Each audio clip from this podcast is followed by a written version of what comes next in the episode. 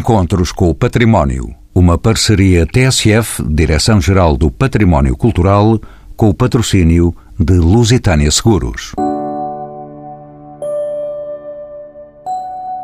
Como se um santuário fora.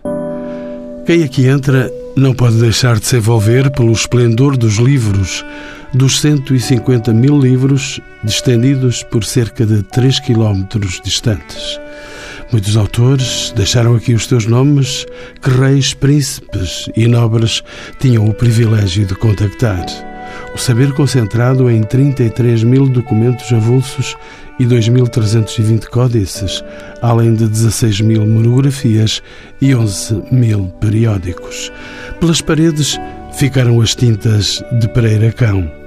Pelo meio cresceram as zangas de Alexandre Herculano com o rei Dom Luís o primeiro bibliotecário real, queria um edifício novo que distinguisse a Biblioteca Real. Ao deixar para trás esta admirável biblioteca, nos olhos caía-me um livro de Manuel Fernandes de 1616, de tracas de carpintaria com tinta e pigmentos sobre papel. São nossos convidados Teresa Val, doutorada em História da Arte e detentora de estudos especializados de Museologia e Conservação das Obras de Arte.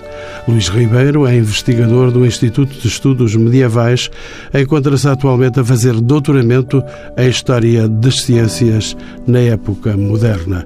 Teresa Lança doutorou-se em História da Arte na Universidade do Porto é autora de diversas publicações no domínio da história. E Cristina Pinto Basto trabalha na Biblioteca da Ajuda, onde é atualmente coordenadora, a quem pergunto pela origem e a data desta biblioteca, tal como a conhecemos hoje. Ora bem, eu posso sobretudo falar no âmbito da minha investigação, uh, os espécies que estudei neste, no contexto desta biblioteca, para a investigação que tenho efetuado nos últimos anos e que concerne essencialmente a produção artística no reinado de Dom João V. Produção artística muito concretamente aquela importada de Itália e relativamente a este tema, a Biblioteca da Ajuda tem de facto um, um acervo absolutamente precioso, porque encontramos aqui os livros contas da Embaixada de Portugal em Roma relativos a todo o reinado de Dom João V, ou seja, a toda a primeira metade do século XVIII. Esses livros de contas, que existem frequentemente em duplicado, e os próprios uh, códices o referem. Aliás, normalmente nós temos um exemplar que se destinava a ficar na Embaixada de Portugal em Roma e um segundo exemplar que, aliás, traz sempre a indicação no primeiro fólio que se destinava a ser enviado para Lisboa por forma a que o soberano e, obviamente, o aparelho administrativo do Estado ficasse devidamente informado das encomendas que se faziam em contexto romano, dos custos dessas mesmas encomendas. Para um historiador de arte, esse tipo de documentação é preciosa porque temos toda a informação que necessitamos ter quanto a autorias, porque temos os assentos de pagamento uh, assinados pelos artistas, devidamente, portanto, aquela, aquela coisa que os historiadores de arte, obviamente, sonham em ter, e temos uh, as referências concretas às obras, em muitos dos casos temos, aliás, descrições minuciosas das obras que eram feitas, e temos os custos. Ora, tudo isto nos dá um, panorama extremamente completo uh, destas encomendas régias feitas em contexto romano. Se depois uh, temos as obras, fantástico, e conseguimos fazer aquele puzzle extraordinário que os historiadores de arte gostam muito de fazer, com as informações escritas e com a análise da obra de arte. Mas, uh, quando essa obra já não existe, estes documentos ganham uh, uma importância ainda acrescida, se quisermos. Aliás, todo o, o acervo artístico de origem italiana, que existia, por exemplo, na Patriarcal, ali no, no Terreiro do Passo, portanto, junto ao, ao Passo Real, e que desapareceu, como sabemos, com o terremoto e os desastres subsequentes ao, ao terremoto, hoje o acesso que nos é dado a essas obras e ao conhecimento dessas obras de arte absolutamente extraordinárias faz-se através precisamente destes documentos que se conservam, estes manuscritos que se conservam na Biblioteca da Ajuda. E tem sido esse essencialmente o meu trabalho uh, dos últimos anos, no meio assim uns milhares de, de, manuscritos, procurando compreender melhor e depois através de, daquilo que publico dar a conhecer melhor também, em que consistiam precisamente estas, estas encomendas de obras de arte do Renato Dom João V. Luís Ribeiro, bem-vindo aos encontros com o património, é investigador do Instituto de Estudos Medievais, entre outras investigações que faz. Algumas das obras aqui expostas são verdadeiras raridades, constituindo um manancial de informação para investigadores e estudiosos. Um dos exemplos é um manuscrito iluminado de Regime du Corps. Que livro é este e qual é a sua importância em termos históricos e científicos, Luís Ribeiro? Esse livro é um, um dos últimos exemplares de um, de um, livro de dietética, portanto, trata-se de um livro médico escrito em francês originalmente, o primeiro livro de medicina escrito em francês, de raiz para uh, leigos, ou seja, para não, uh, não médicos, portanto, pessoas não universitárias, e que nos dá, uh, dá à pessoa instruções sobre o que comer, como se comportar para manter o corpo em saúde. E existem diversas manuscritos, ele é um manuscrito que data, portanto, o autor o escreveu em 1200 e 56, mas depois até ao final do 15, que é o caso do exemplar que temos aqui na biblioteca, há várias versões de luxo para reis e para, e para outras figuras importantes. O que nós temos aqui na, na ajuda, e que foi o que eu estudei... É exemplar único? É exemplar único. É uma versão uh, de miniaturas flamengas desse manuscrito, não existe outro desta época, que terá sido encomendado, suspeito eu, por um dos reis ingleses, provavelmente Eduardo IV. Esteve em Inglaterra durante muito tempo fazendo parte da biblioteca de Thomas Boleyn, de quem apresenta as armas, portanto, o pai da Anne Boleyn. Passou à biblioteca do Henrique VIII após a morte de, de Thomas Boleyn e depois, por vias pouco conhecidas ainda, foi leiloado uh, novamente na Holanda e foi adquirido em Portugal. Também não sabemos exatamente como, porque não temos os registros. Portanto, ele terá chegado cá, suspeito eu, nas coleções de Dom João V e de, portanto, de toda aquela compra de manuscritos que é feita na altura. Luís Ribeiro perco-me ainda de curiosidade, além da importância da obra per si, as histórias dos próprios livros e deste livro em particular são tão fascinantes como o próprio conteúdo. Qual é a proveniência e a autoria deste exemplar e como é que ele chega a incorporar a coleção da ajuda. Como é que chegou aqui? O que nós sabemos, e portanto há muita, temos muitos vazios na informação, ele é um, ele foi produzido em Bruges, portanto na década de 80 do século XV, portanto 1480 eh, fez este percurso por Inglaterra, é leiloado em 1712 em, na Holanda e terá sido adquirido por alguém ou diretamente por, por alguém português, portanto pelo rei de Portugal, ou por um colecionador intermédio, e é essa informação que não, não sabemos para já, pode ser que um dia se consiga descobrir documentação, e vem incorporar então a Biblioteca das Necessidades, que depois, mais tarde, vai ser incorporada na ajuda. Irei falar dentro de momentos com a Teresa Lança, mas antes ainda queria perguntar à Cristina Pinto Basto. Como sabe, a biblioteca onde estamos hoje, onde estamos a gravar este programa, não foi projetada enquanto tal, mas sim adaptada para este fim pelo rei Dom Luís, como se organiza e de quantos espaços dispõe esta biblioteca. Que elementos funcionais e decorativos poderemos destacar? É como mostrar os fundos à casa. É mais ou menos. Este espaço não estava efetivamente preparado para a biblioteca, era uma parte para cheiros e o Dom Luís decidiu que ela deveria ser adaptada e deveria vir para aqui. Mandaram fazer estantes, mandaram pintar os tetos, os três primeiros tetos das salas são pintados, para os outros eh, acabou por não se efetuar nenhuma pintura de um pintor chamado Pereira Cão, que também efetuou algumas pinturas eh, no Palácio da Ajuda, e a biblioteca veio para cá em 1880, por ocasião das comemorações eh, do nascimento de Camões. Terá sido talvez essa o ponto de discórdia entre o rei e Alexandre Herculano, que achava que a biblioteca, pela importância que tinha eh, o seu acervo, não deveria vir para um espaço adaptado, mas deveria ter um edifício criado de raiz para ela. Teresa Lança, bem-vinda também aos Encontros com o Património. O manuseamento e conservação de livros antigos exigem condições especiais. Essas condições estão asseguradas nesta biblioteca. Digo que Teresa Lança é especialista em conservação dos acervos documentais está dentro desta matéria. Realmente esta biblioteca destaca-se pela contínua defesa de todo este acervo documental. Nesta biblioteca existem boas práticas na defesa deste acervo documental e não há dúvida que, por ter estas características, existe a necessidade de ter diversas regras e de várias exigências aos leitores e utilizadores e investigadores desta biblioteca porque sem efetivamente estas medidas de conservação preventiva, que são chamadas medidas de conservação preventiva, nenhum destes documentos estaria disponível para nós e para os futuros utilizadores durante este tempo todo. Cristina Pinto Basto, a atual Biblioteca da Ajuda, sucede-se à antiga Biblioteca Real que existe pelo menos desde o século XV, com um percurso rico e atribulado. Qual é que é, em linhas gerais, a história desta biblioteca? Apenas alguns passos dessa história. Bem, depois do terremoto, como eu já referi, a biblioteca vem para o Alto da Ajuda há que tornar a refazê-la e à semelhança daquilo que havia notícia, houve uh, várias pessoas ligadas ao rei, como Barbosa Machado, Monteiro da Rocha, que fizeram doações das suas bibliotecas a fim de, de renovar aquela que se tinha perdido. Compraram-se outras bibliotecas, como a Biblioteca do Conde Redondo. A biblioteca foi ficando aqui, foi sendo enriquecida.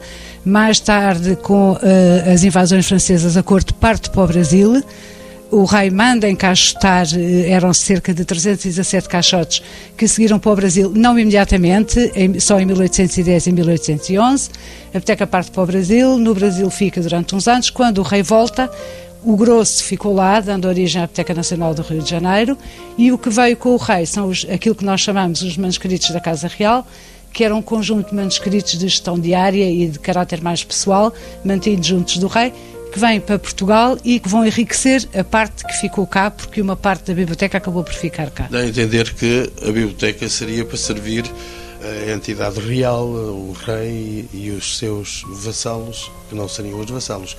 Mas o povo não estava ainda interessado em leituras. Não, não. E não nos vamos esquecer que, em simultâneo com Dona Maria, há a abertura da Real Biblioteca da Corte.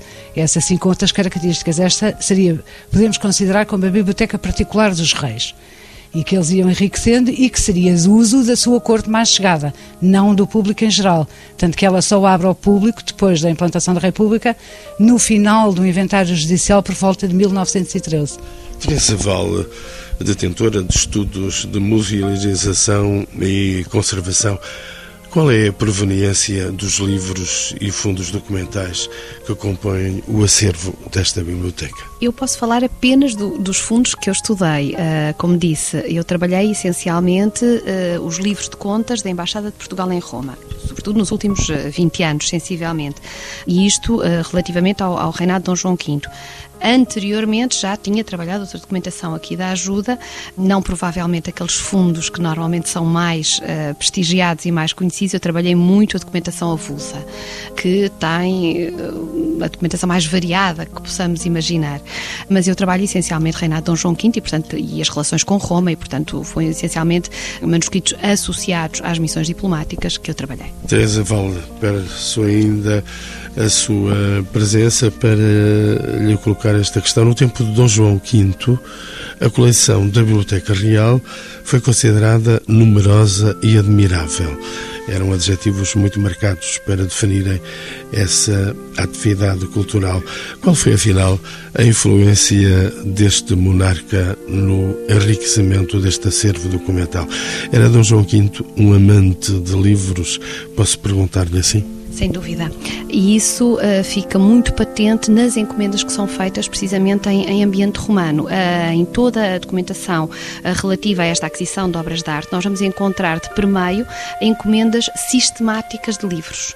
E de livros nós podíamos pensar aqueles como mais prováveis, as descrições de Roma, dos monumentos de Roma, com plantas de Roma, etc., gravuras, portanto, livros ilustrados, que seriam muito importantes, digamos, para aquele sonho do Dom João V, que é trazer Roma para Lisboa, em certa medida, já que ele próprio não uh, podia viajar até Roma.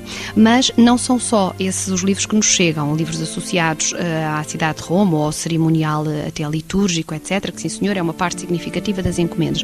Mas, curiosamente, chegam-nos muitos livros de caráter científico. Nós podíamos não pensar tanto nessa componente eh, para uma biblioteca régia, mas chegam-nos livros, uh, obras de Newton, etc. Estou a pensar agora em, em livros que, que, de facto me passaram um bocadinho as referências na documentação que consultei uh, e vamos encontrar de facto livros de caráter histórico, artístico, se quisermos, mas livros de caráter científico também. Cristina Pinto Basto já me falou do terremoto. Tivemos aí então o terremoto de 1755 e os subsequentes anos de intensa construção da cidade e posterior eh, instabilidade política, culminando com a partida de Dom João VI para o Brasil, eh, marcam a segunda metade do século XVIII. Como é que estes acontecimentos afetaram a Biblioteca da Ajuda e o seu acervo? A coleção manteve-se intacta neste espaço? Não, não, quer dizer, uma parte da documentação ficou cá, outra seguiu diretamente com o rei para o Brasil e acaba por ficar lá. A parte que ficou cá nós não sabemos muito bem, sabemos que existiam funcionários na mesma, que estavam a ser pagos, que havia obras que vinham aqui para a, a ajuda, mas efetivamente o grosso fica no Brasil. Só quando o rei regressa é que se dá novamente um novo impulso à, à biblioteca e ao seu acervo, acrescentando-se até por via da extinção das ordens religiosas, eh, cujas obras foram eh, apreendidas, diga-se assim, e, vieram para a biblioteca. E Luís Ribeiro, tanto quanto sei, anda a fazer doutoramento em História das Ciências, para além da sua investigação na área medieval. Em termos de documentação medieval, quais são os códices e manuscritos que se destacam nesta biblioteca? A biblioteca tem vários códices iluminados bastante ricos. Aqueles que eu estudei e que eu posso falar com mais detalhe são exatamente os manuscritos científicos.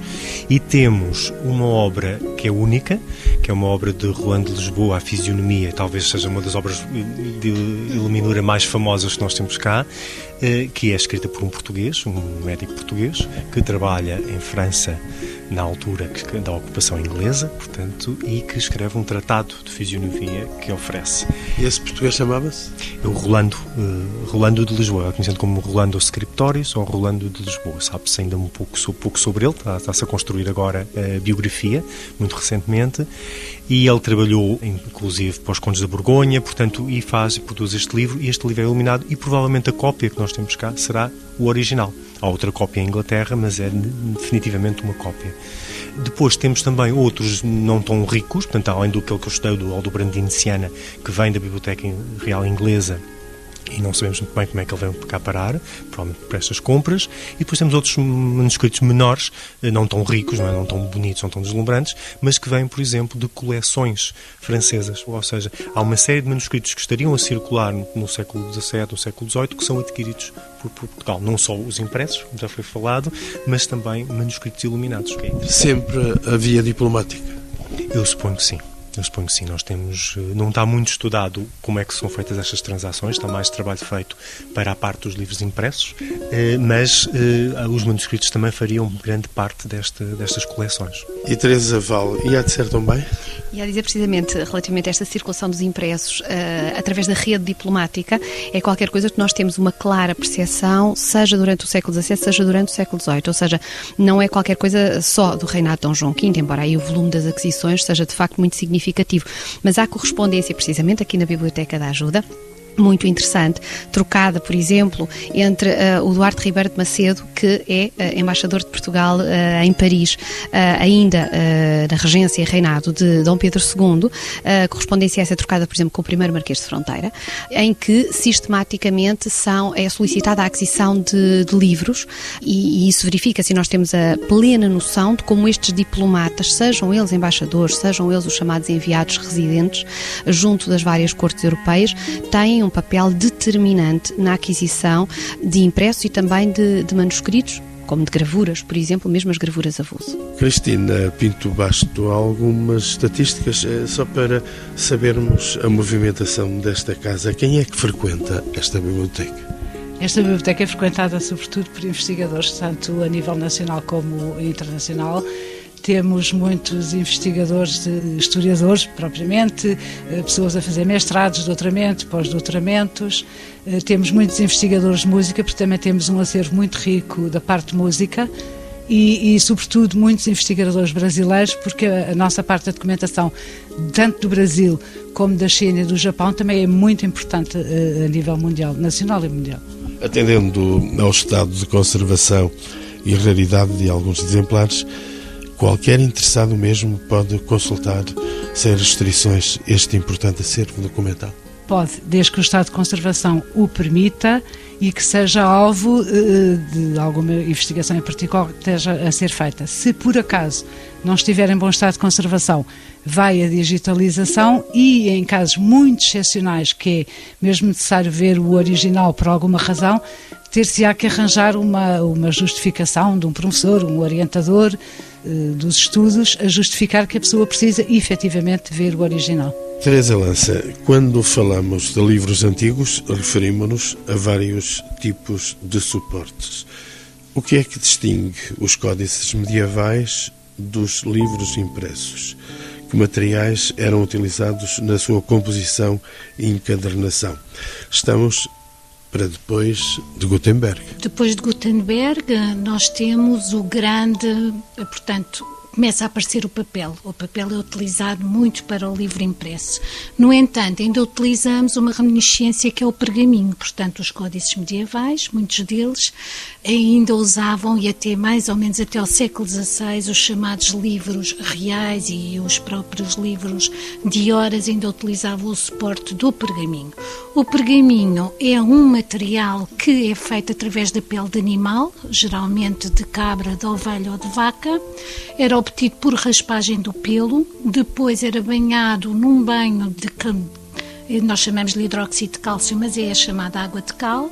Depois era esticado ao sol, de maneira a ter então a superfície eh, própria e preparada para a escrita.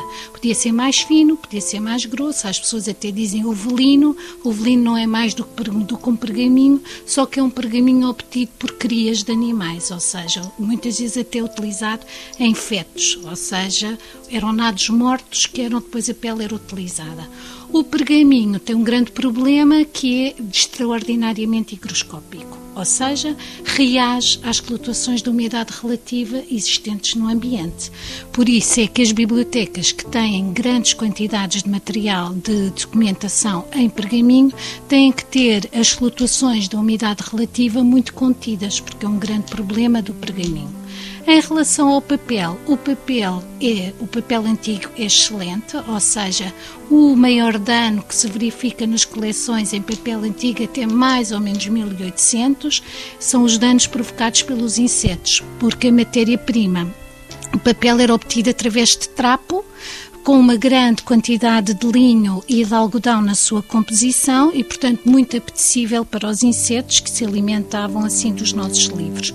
A partir do 1800, 1850, quando começa a, a Revolução Industrial, dá-se a utilização da fibra de madeira e é chamado o século negro da produção de papel, mais ou menos até 1950, e aí começa a grande fragilidade do papel porque os processos químicos de fabrico do papel não são os mais adequados para a sua conservação torna-se um papel que reage muito com o meio ambiente, com a poluição atmosférica e temos o chamado fenómeno do, do papel a se desfazer, como vocês já viram em coleções de jornais do princípio do século XIX e século XX, que chegam até nós e nós tocamos-lhe e o papel começa a desfazer-se. Portanto, estas são as três grandes características e as três grandes preocupações no mundo da conservação. Teresa Lança está-me a fazer recordar um episódio que se passa ou se passará na biblioteca de Coimbra.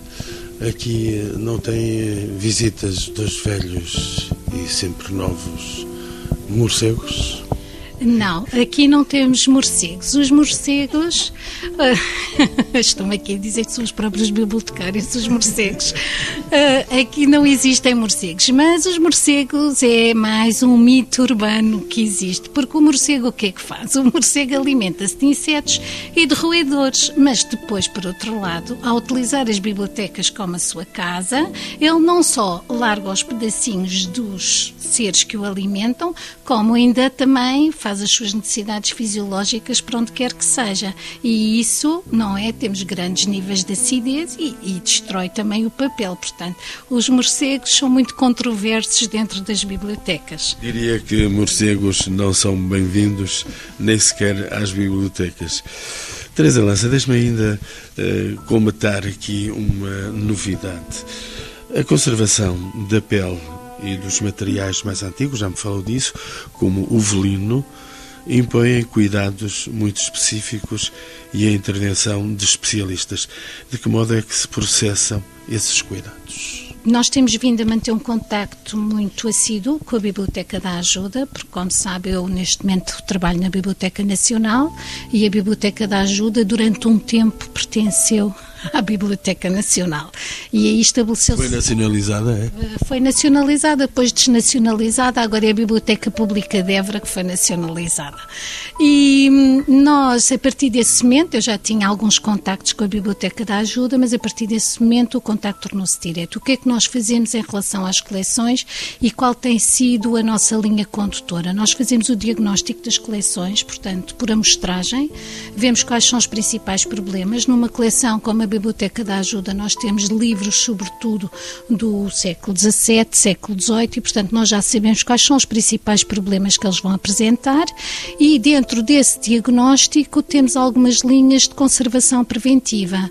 Aqui na Biblioteca da Ajuda, nós eh, tentamos controlar as condições do meio ambiente. É um edifício que, apesar de não ter sido feito raiz para uma biblioteca, tem uma grande estabilidade de umidade relativa e de temperatura, o que é muito bom para as coleções coleções. Depois temos a chamada higienização das coleções e acondicionamento, é algo que se nós olharmos aqui à nossa volta, temos sempre acondicionamentos de vários materiais eh, de melhor ou menor qualidade, mas de forma a proteger os documentos de, sobretudo, de posição de pó e também num manuseio incorreto. E depois, sempre que é necessário uma intervenção direta, ou seja, passarmos por uma conservação curativa ou operações de restauro, existe sempre um diagnóstico feito por um especialista, que é um, diagnóstico único, como se fosse um paciente. Vamos ver porque é que a obra ficou assim e o que é que é necessário para recuperar, de forma a ela adquirir novamente uma estabilidade físico-química e voltar a poder a fazer parte dos fundos sem correr perigo de se deteriorar ainda mais. Luís Ribeiro é um especialista medieval, já aqui o disse. Os estudos sobre iluminura medieval em Portugal parecem ser ainda relativamente escassos. É assim, de facto, pergunto, a documentação medieval e os manuscritos iluminados da Biblioteca da Ajuda, por exemplo, estão devidamente estudados? O que é que é ainda por fazer neste domínio? Luís Ribeiro. Ora, há, há, vários especialistas há alguns anos, portanto, e tem havido um crescente estudo da iluminura medieval. Ultimamente tem aumentado, há um grupo muito importante de estudo de, de iluminura medieval no, no, Instituto de Estudos uh, Medievais da, da Faculdade da Nova, portanto, e uh, do qual eu pertenço. E no caso da ajuda especificamente, há que fazer um estudo mais detalhado e mais aprofundado de cada um dos manuscritos. Portanto, eles estão catalogados, são conhecidos, mas eh, falta consolidar o estudo, fazer as relações, como por exemplo perceber quem é que são os encomendantes, quem é que os fez, que artistas é que estão por trás da sua criação, sempre que isso é possível saber-se, portanto, posicioná-los internacionalmente, que essa é a questão. E quando diz falta, quem é a responsabilidade? Bem, isso é difícil apontar responsabilidades, é uma questão de haver eh, muitas vezes suficientes recursos e suficientes especialistas, não é? Portanto, haver formação de especialistas que possam realmente fazer esta, este tipo de estudo. Teresa Val, estamos quase no fim do programa, numa altura em que as novas tecnologias imperam, também na investigação como é que a colaboração entre universidades e instituições como a Biblioteca da Ajuda pode funcionar. A consulta através da internet pode substituir a consulta presencial. Que papel tem aqui o senhor doutor Google? São duas realidades distintas. Uh, o acesso uh, online à documentação é essencial para aquilo que uh, eu normalmente digo aos meus alunos, que é a chamada investigação prévia, ou seja, para nós sabermos exatamente, ou com alguma precisão, características genéricas do acervo. A consulta presencial não é substituível em muitos casos. Uh, por vezes, ela é impossível, ainda há, pouco a senhora diretora da biblioteca referia precisamente o, o, acesso à versão digital ou à digitalização de determinados manuscritos por questões de conservação, e isso é mais do que compreensível. Mas uh, há determinados aspectos, e uma vez mais também aqui dependendo do estado de conservação do manuscrito, que fazem com que se torne essencial uma, uma consulta uh, presencial. A internet é um instrumento fantástico extraordinário, uh, mas não basta googlar qualquer coisa para obter resultados. A consulta, uh, seja de livros impressos, seja dos manuscritos, continua a ser uma componente fundamental da investigação, sobretudo no domínio em que eu trabalho, no domínio da história da arte. Uh, não fazer uma consulta presencial de livros ou manuscritos para nós historiadores da arte é tão grave quanto estudar uma obra de arte através da fotografia. Gostaria de saber se houve baixa de presenças, e posso perguntar aqui à diretora da Biblioteca da Ajuda se houve baixa na participação, nas presenças na biblioteca depois que foi inventado o Sr. Dr. Google. Não, não, não. O, o, grosso das pessoas tem mesmo que vir ver eh, a documentação original, portanto não há hipótese, não, não baixou, pelo contrário, em muitos casos até aumentou aquilo que aumentou em termos de digitalização. Normalmente são as pessoas que, depois de terem consultado a documentação, por alguma razão precisam de confirmar ou de tornar a ver e nessa altura pedem digitalizações e nós enviamos. Quando às vezes a digitalização não é tão clara nesse sentido, recorrem eh, a algum dos uh, bibliotecários da casa para confirmarem eles, perante o original, qual a dúvida que têm. Isso acontece-nos frequentemente o que significa que não há doutoramentos grátis. Não, não, não, de maneira nenhuma. Até porque hoje em dia, como sabemos todos, os professores e as outras pessoas sabem que muitos dos trabalhos universitários têm como base o Sr. Dr. Google. Pois sim, por isso é que existem imensos erros e por isso é que muitos erros vão andando de, de anos e anos, de boca em boca, e toda a gente toma isso como certo e muitas vezes não acontece. Tem mesmo que se consultar os originais. As bibliotecas são imprescindíveis? Completamente, completamente, sim, sim. Mesmo que custem muito dinheiro? Ah, depende daquilo que entende por custar muito dinheiro.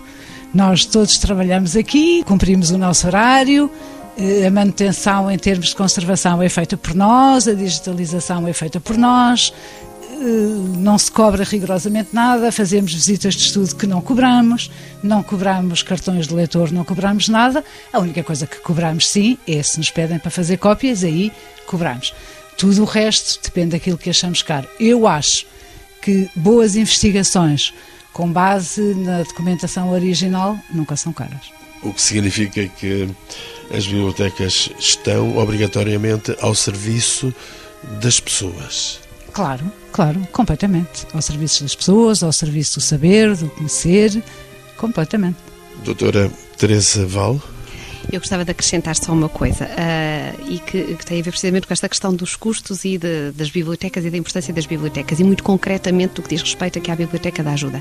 Uma mais-valia essencial de qualquer biblioteca, e isto é absolutamente verdade para o caso concreto da Biblioteca da Ajuda, tem a ver com uh, os seus funcionários e a formação dos funcionários desta casa. Ponto 1. Um. Ponto 2. A extraordinária disponibilidade desses mesmos funcionários, começando na senhora diretora e passando pelos restantes técnicos, é um uma componente absolutamente fundamental para a investigação de qualquer eh, estudioso que frequente esta casa. O conhecimento do acervo, o auxílio precisamente no esclarecimento de, de, dúvidas, a ajuda na própria investigação, sugerindo este ou aquele fundo onde podemos encontrar uh, informação que seja pertinente para uh, o nosso trabalho, é absolutamente essencial. E de facto, isso não tem preço. Uma questão final para os meus quatro convidados. Por si, que é a responsável desta biblioteca da ajuda, Cristina Pinto Basto. Além de se encontrar, como sabemos, aberto ao público para consulta de livros, e já dissemos isso ultimamente, a Biblioteca da Ajuda organiza diversas atividades como visitas, concertos e colóquios temáticos. Podemos considerar que a biblioteca é suficientemente conhecida por parte do grande público? Eu julgo que sim, nós tentamos sempre, para além das atividades que falou, estamos sempre abertas, por exemplo, no, no último fim de semana de setembro, no âmbito das Jornadas do Património, exatamente para mostrar ou tentar que uh, fique mais visível ao público em geral e que visita o Palácio e que normalmente uh, nesse fim de semana alargado tem várias atividades em Lisboa, que conheçam o acervo. Portanto, normalmente estamos sempre abertos nesse fim de semana com algumas mostras e, e ressalvo aqui que as visitas de estudo e as visitas guiadas que fazemos são sempre com recurso expositivo. Portanto, mostrarmos sempre, de acordo com o interesse de cada grupo ou de cada pessoa, eh, obras eh, que consideramos pertinentes ao tema que nos propõem. Teresa Lança vem da Biblioteca Nacional, portanto não tem parte alheia aqui nesta biblioteca, mas de qualquer maneira eu faço-lhe a mesma pergunta. Partilha da mesma opinião que a doutora Pinto Basto? Em termos de visibilidade da Biblioteca da Ajuda, a Biblioteca da Ajuda hum, é sempre uma biblioteca de referência. Então, do ponto de vista de conservação, é sempre uma biblioteca de, de, referência, porque é uma biblioteca com características completamente diferentes da Biblioteca Nacional de Portugal. Está organizada em depósitos fechados ao público e, portanto, as pessoas têm acesso às coleções consoante a disponibilização in loco, portanto, nas secretárias dos leitores. Aqui não, aqui faz-se a investigação rodeada pelos livros e, portanto, trata-se de uma coleção cuja a intervenção em termos de conservação preventiva é completamente diferente da, da, da Biblioteca Nacional e, por isso, um grande desafio. E por isso, sempre que eu dou aulas, dou formação, falo sobre pessoas que têm fundos semelhantes aos da Biblioteca da Ajuda, eu torno a Biblioteca da Ajuda como referência de boas práticas em termos de conservação. Teresa Val, o que é que devemos fazer para mais divulgar esta belíssima instituição? Começando pelo meu papel, não como investigadora agora, mas como professora uh, de História da Arte na Faculdade de Letras da Universidade de Lisboa, desde logo recomendá-lo aos alunos, ou seja, insistir precisamente naquilo que há pouco falávamos, a propósito que a internet não chega, não tínhamos essa ilusão para, para se produzir investigação com uh, aquilo que todos nós uh, almejamos, que é o progresso científico, de facto tem de se fazer consulta nas bibliotecas, seja dos impressos, seja dos manuscritos. Depois, por outro lado, um, o melhor conhecimento desta biblioteca passa também muito pelo trabalho que nós, agora já no papel de investigador, fazemos ao publicarmos uh, as nossas investigações. E uh, eu que trabalho, como já referi, Reinado Dom João V e, sobretudo, as obras de arte italianas importadas para Portugal, um, tenho-me esforçado sempre por uh, efetuar publicações não só em contexto nacional, mas em contexto internacional. E quando faço conferências um, em sítios tão diferentes como Roma ou Londres, como já aconteceu, faço sempre questão questão de uh, mencionar a, a, documentação que está subjacente à investigação, porque não trabalhamos só as obras de arte, trabalhamos os manuscritos, como já disse aqui, e faço sempre questão de apresentar esses fundos, se bem que para o período que trabalho e para o tema que trabalho, uh, os meus colegas uh, são, em grande parte, estrangeiros, ou seja, os meus interlocutores no âmbito desta investigação são frequentemente italianos, ingleses, americanos. Teresa Lança, deixe-me perguntar-lhe ainda por essa sua biblioteca, que é, digamos assim, não é a biblioteca real como é esta, mas é a biblioteca nacional.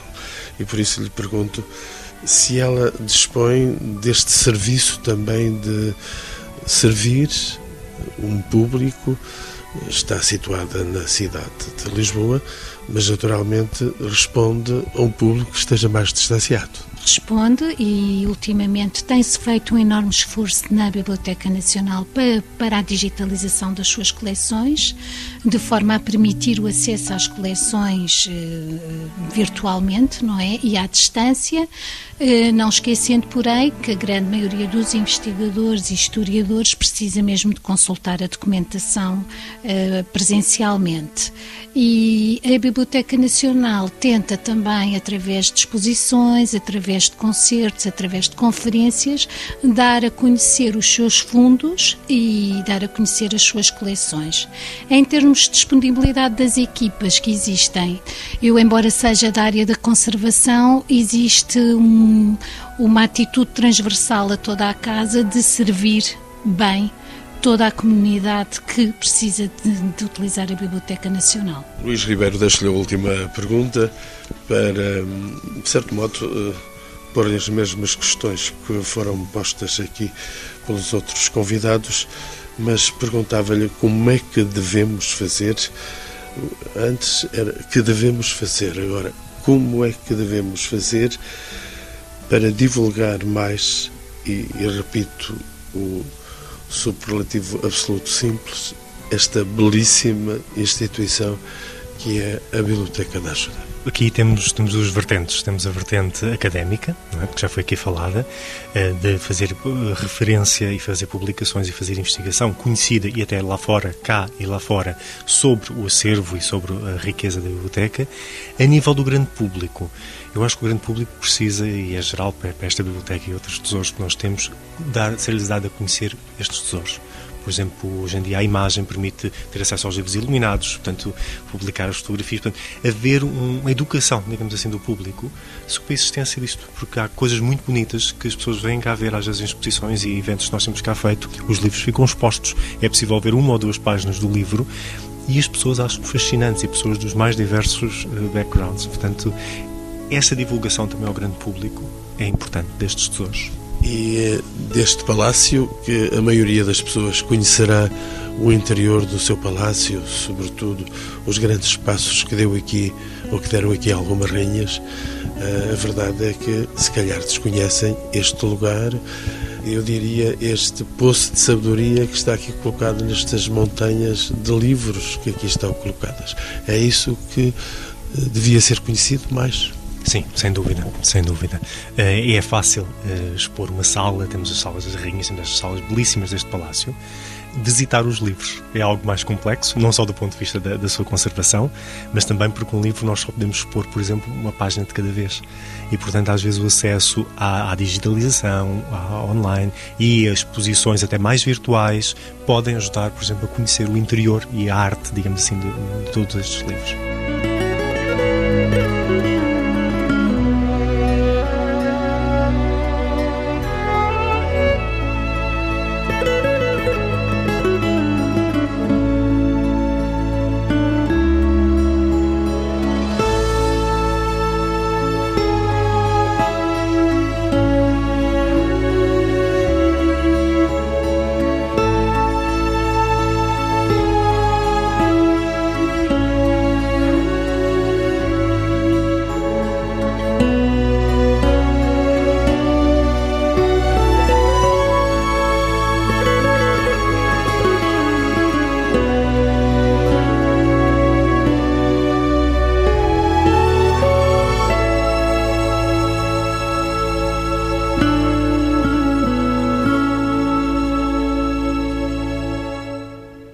Encontros com o Património. Uma parceria TSF, Direção-Geral do Património Cultural, com o patrocínio de Lusitânia Seguros.